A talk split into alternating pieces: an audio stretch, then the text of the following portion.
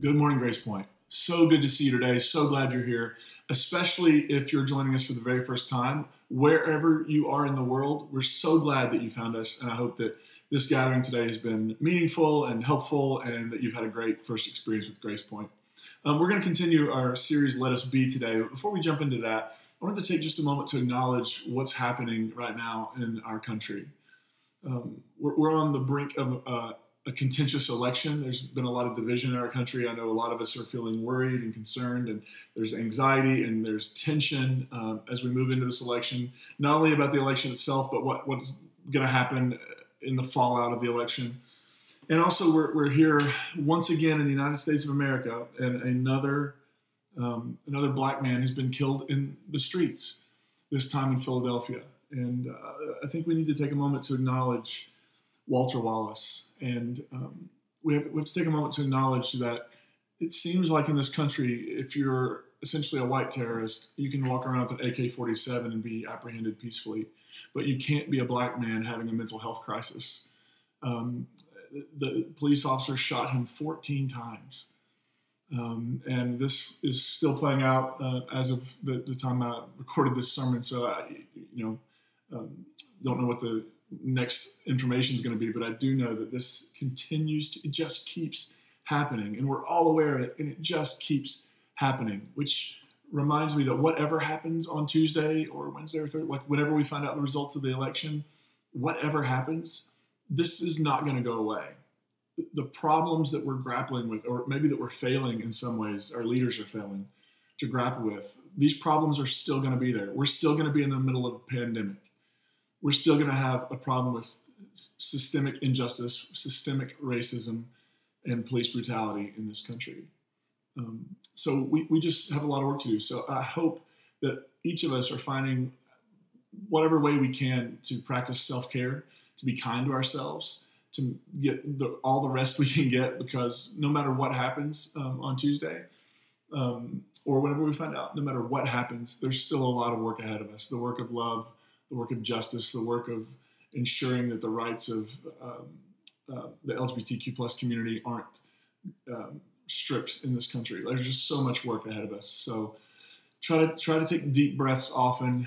Um, try try to take care of yourself. Remember that wonderful advice from airlines, which is put your own mask on first, um, so that you can assist others. So that, that's that's just what I've been carrying around for the last couple days, and I hope that maybe that's helpful. Um, so t- today we're going to continue our series, Let Us Be. And this series is all about um, embodying the values we share as a community. And today I want to talk about curiosity, which probably for many of us, um, and probably in most churches we've experienced, curiosity isn't considered a value, it's considered a, a problem, right?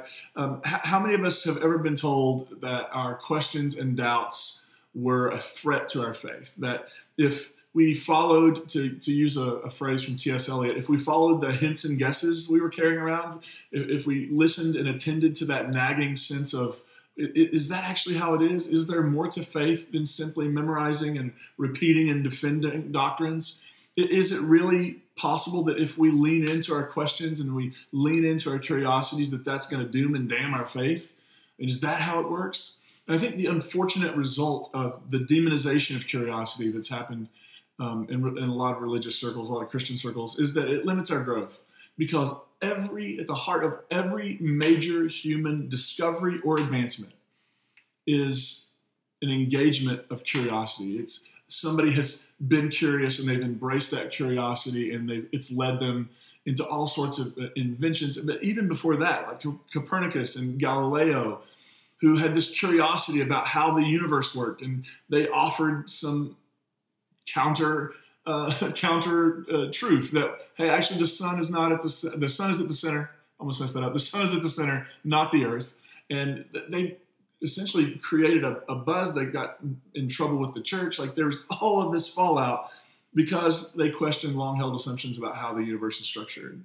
Think about Charles Darwin, another scientist who offered a, a different explanation about how we got here or, or, or, and, and how the world works and then think about people like Alexander Graham Bell and Thomas Edison, these people who created things that now, I mean, do you really can you imagine?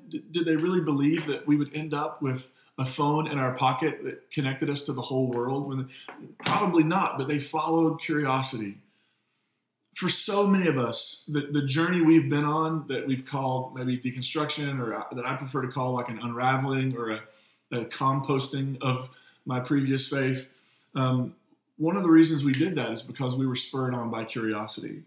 And it, the more we learned, the more questions we asked, the more ways we engaged it, the, the more interesting it was, and the more life giving it was, and the more, I mean, I, I, would not hesitate to use the word exhilarating to talk about that journey of, of sort of leaving behind um, certain perspectives, doctrines, and dogmas to begin to embrace what we've been led to embrace, which is a different lens for God, a different lens for what it means to be human, a different lens for what the Bible, all, all of those things were spurred for me and, and for many of you out of just a curiosity uh, that uh, we were having experiences in the world and, and sort of the, the teaching that we were given about how the world works and those experiences they, they just didn't fit. And it's unfortunate that in so many ways the our, our resistance to curiosity has put the church as a whole on the wrong side of science on the wrong side of biology on the wrong side of uh, history in so many cases. And I have come to believe that transformation begins with curiosity, which means developing a sense of and a trust in curiosity. And, and, that takes courage to begin to trust your questions, to begin to trust that by having the questions, you're not somehow coming out of left field, or that by having questions, you're not somehow um, demeaning faith. You're, you're actually leaning into it right? That your questions aren't a threat to God and your questions aren't a threat to you. Your curiosity may threaten the establishment. Your curiosity may threaten those in power. Your curiosity may threaten those who have a vested interest in keeping people believing what they believe. But your curiosity is not a threat to God, and it's not a threat to you. It is actually the thing that will lead you into the path of transformation and guide you along the way because this fear that we have of curiosity, fear limits our, our growth. It limits human beings because it tells us that anything we don't know or understand, or one of my favorites is like when somebody's like, Well, I've never heard that before, as if if they hadn't heard it, then it can't be possible. Like that they've heard everything that could be possibly heard, right? And, and we just sort of begin to believe that anything that is different or anything that comes from a different perspective or anything we don't understand really is inherently bad or dangerous. I mean, that's literally what the core of xenophobia is. Xenophobia is this fear of someone from another country or fear of someone who's unknown to us. And so instead of being curious about them and learning about them and asking questions and engaging them, we end up hating them and vilifying them and pronouncing them as a danger to our community. The good news is that curiosity is at the core of faith. It's at the core of the Christian faith. I mean, take the story of Father Abraham, who had many sons, and many sons and daughters had Father Abraham, and I am one of them, and so are you. So let's all praise the Lord, right? Like Father Abraham in our faith tradition, he engaged his curiosity when he was called. He sensed a, a he sensed he was being drawn to leave the familiar and to travel to a land. And in the text in Genesis 12, it actually the, the God character in the text says to Abraham, "Go to the land I will show you." No Google Maps, no Waze just a human being following his restless curiosity and in doing so changing the world. I mean, when you the three three of the largest religions in the world all trace their beginnings back to the same character, Abraham. Right? The Jewish tradition, the Christian tradition, and the Muslim tradition all trace their origins back to this person and his restless curiosity that led him to leave home for another place. Then there's there's Moses, who was tending his father-in-law's. Um, in one text, his father-in-law's name is Jethro, and I just love that. Um, um, and he he had a cement pond, and I realize that that's a reference a lot of people may not get, but it's the the show. Um, I digress.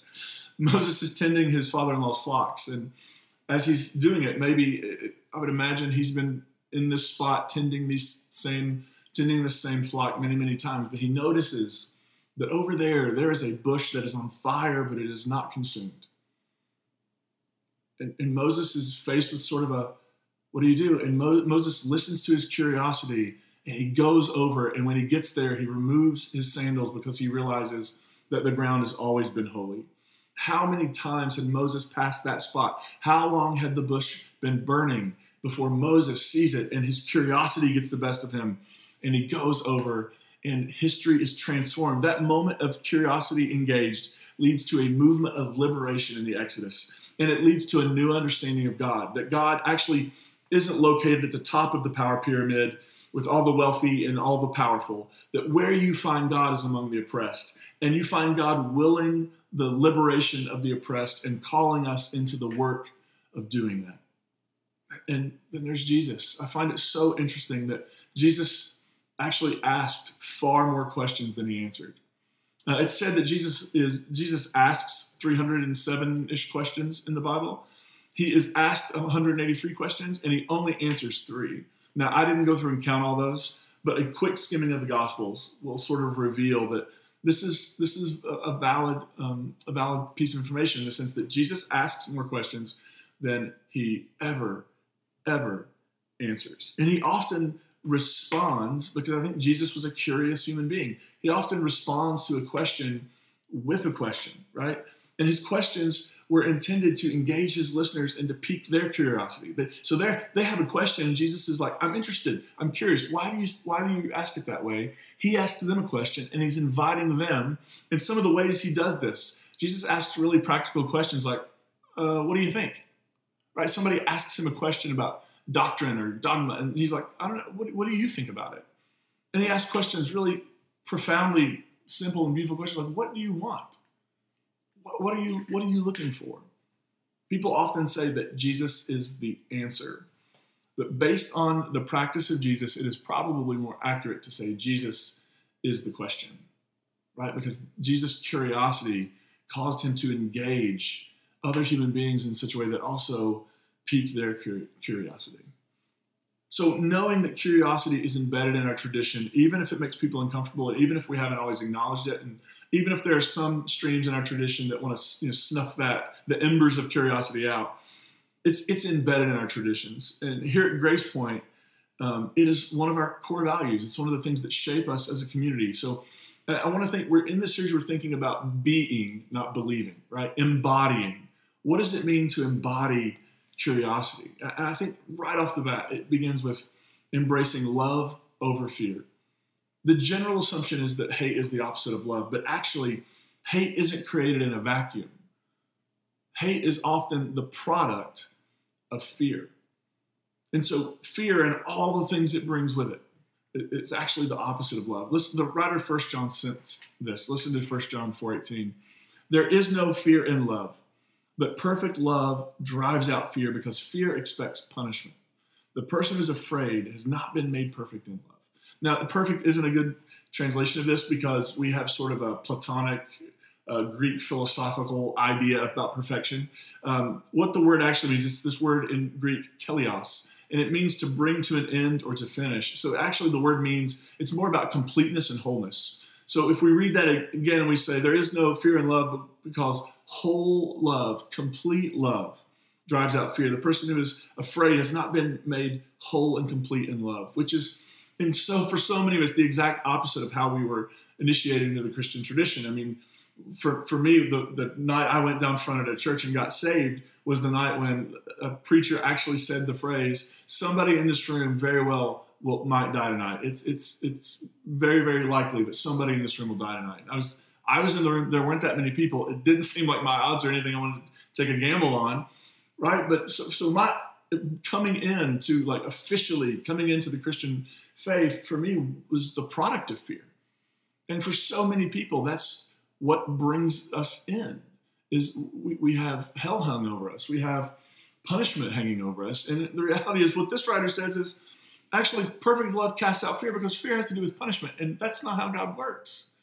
Fear has to do with, with bad, bad things. That's not, that's not what God's intention toward humanity is. For love to be completed in us, to be whole, complete in us, it means that fear is no longer calling the shots.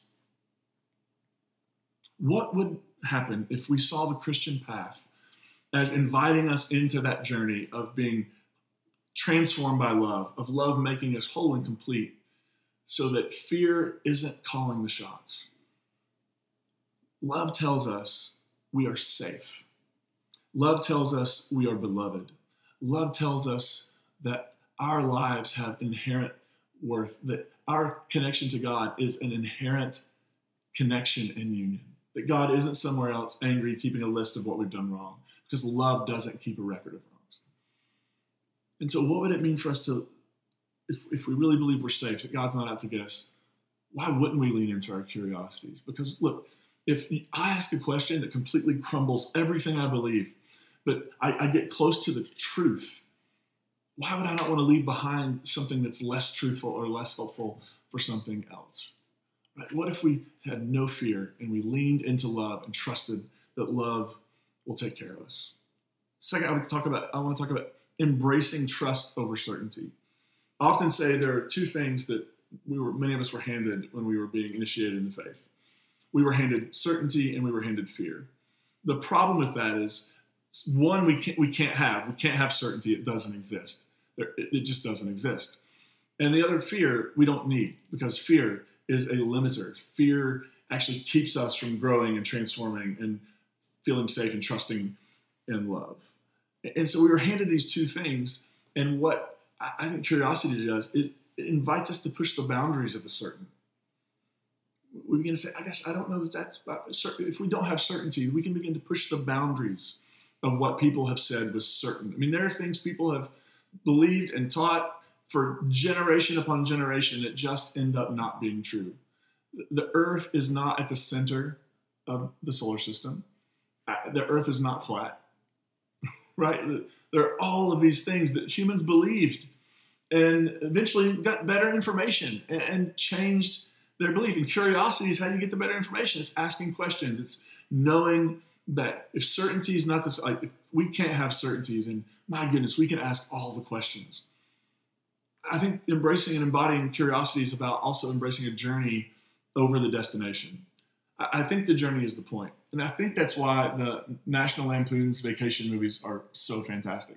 And I'm so, we're, we're in November now, I'm inching closer to watching Christmas Vacation, all time, one of my all time favorite movies. But, but what if, what if the Griswolds had chosen to fly to Wally World.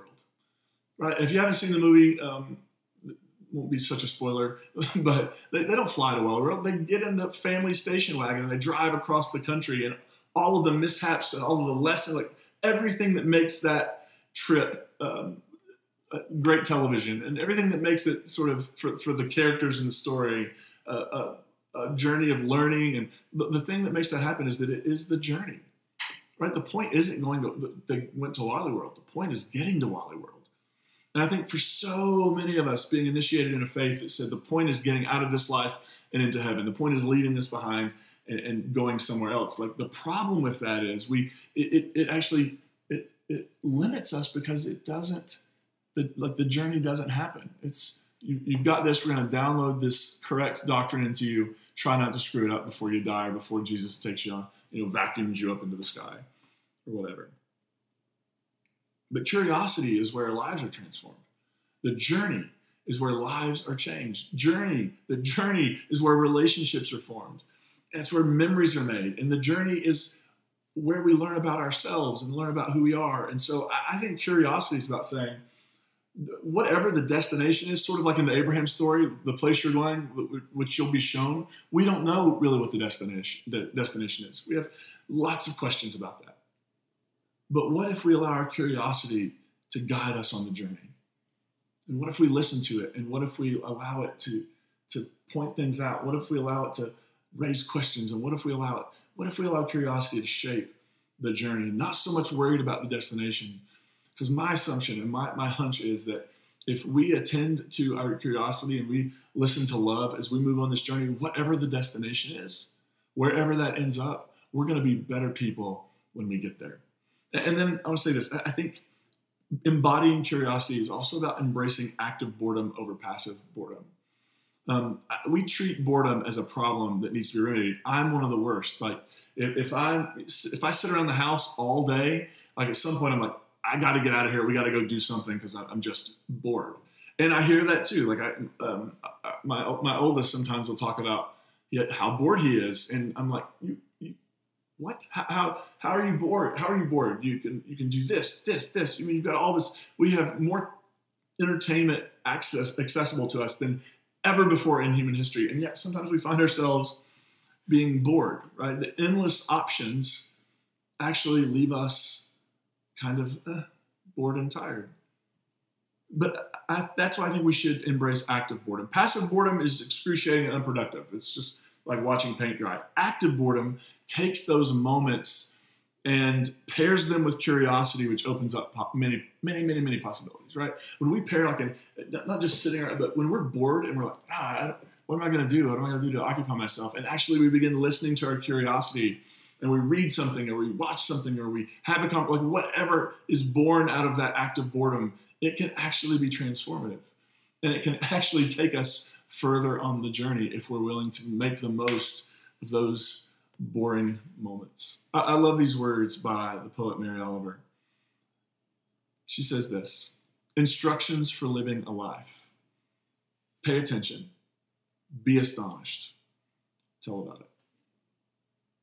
Pay attention, be astonished, tell about it. I think that idea of paying attention, like Moses seeing the burning bush, Abraham hearing his own sort of inner restlessness, paying attention and, and being astonished, just living in awe. I, I mean, think about this. Eh, we, when we go outside at night and you look up and you see billions of stars, and you see the moon, which is being lit up by the sun. Is it just do we get so used to that that we miss it? Like, we miss like what a massive universe this is, and how fortunate we are to get to be a part of it. I mean, how many of us see the sunset all the time, and so we've sort of lost the impact of seeing the beauty that happens in the sky in the, in the evening. Pay attention, be astonished. I think those are sacraments. I, I think paying attention is a sacrament because a sacrament is all about sort of when that veil between the, the, the holy and the everyday, it's when that becomes very, it's, it's sort of a moment of meeting the divine. And the thing we understand is that, that every bit of life can be sacramental. Every bit of life can have that same sense of holiness and weight to it. Frederick Buechner said if we weren't blind as bats, we would see that all moments are sacred, holy, sacramental moments. So I think paying attention and being astonished are moments when every moment's holy. God is all, yeah, absolutely. God's the water, we're the fish. But there are moments when we become attuned to that in new ways or in, in more open ways. And I think that when we are paying attention, we're being astonished. It opens us up to transformation even more. They open us up to the divine and they open us up to the human and, and to the fact that those two things, the divine and human, aren't separate. Right? There isn't a God somewhere else. What is, is here. What is, is now. And it's about paying attention, being astonished, and then sharing it and telling about it. Maybe that's what curiosity is about. Maybe curiosity is about living a life right? It's about not going through life on autopilot, but it's actually engaging and living life. Maybe the way we best way we can engage our curiosity is paying attention. Like Abraham to his restlessness, Moses to the burning bush.